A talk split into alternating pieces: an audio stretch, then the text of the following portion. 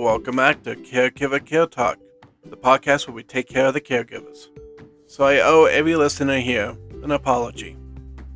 I am sorry that I have not posted podcasts in a while. Every caregiver knows that once in a while, whoever we care for takes priority over life, and sometimes that means giving up life for a day, or a week, or a couple months.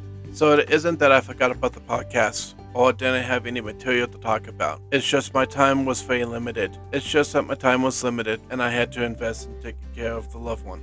Hopefully, soon I'll be able to play catch up on episodes and bring you some great information. I know we'll do for a giveaway, and I will definitely have all that information. Definitely go to my Facebook page and watch for update and information on both the group and the page. So be sure you take care of yourself, find that great tea or coffee that you absolutely love, and have it ready for our next episode.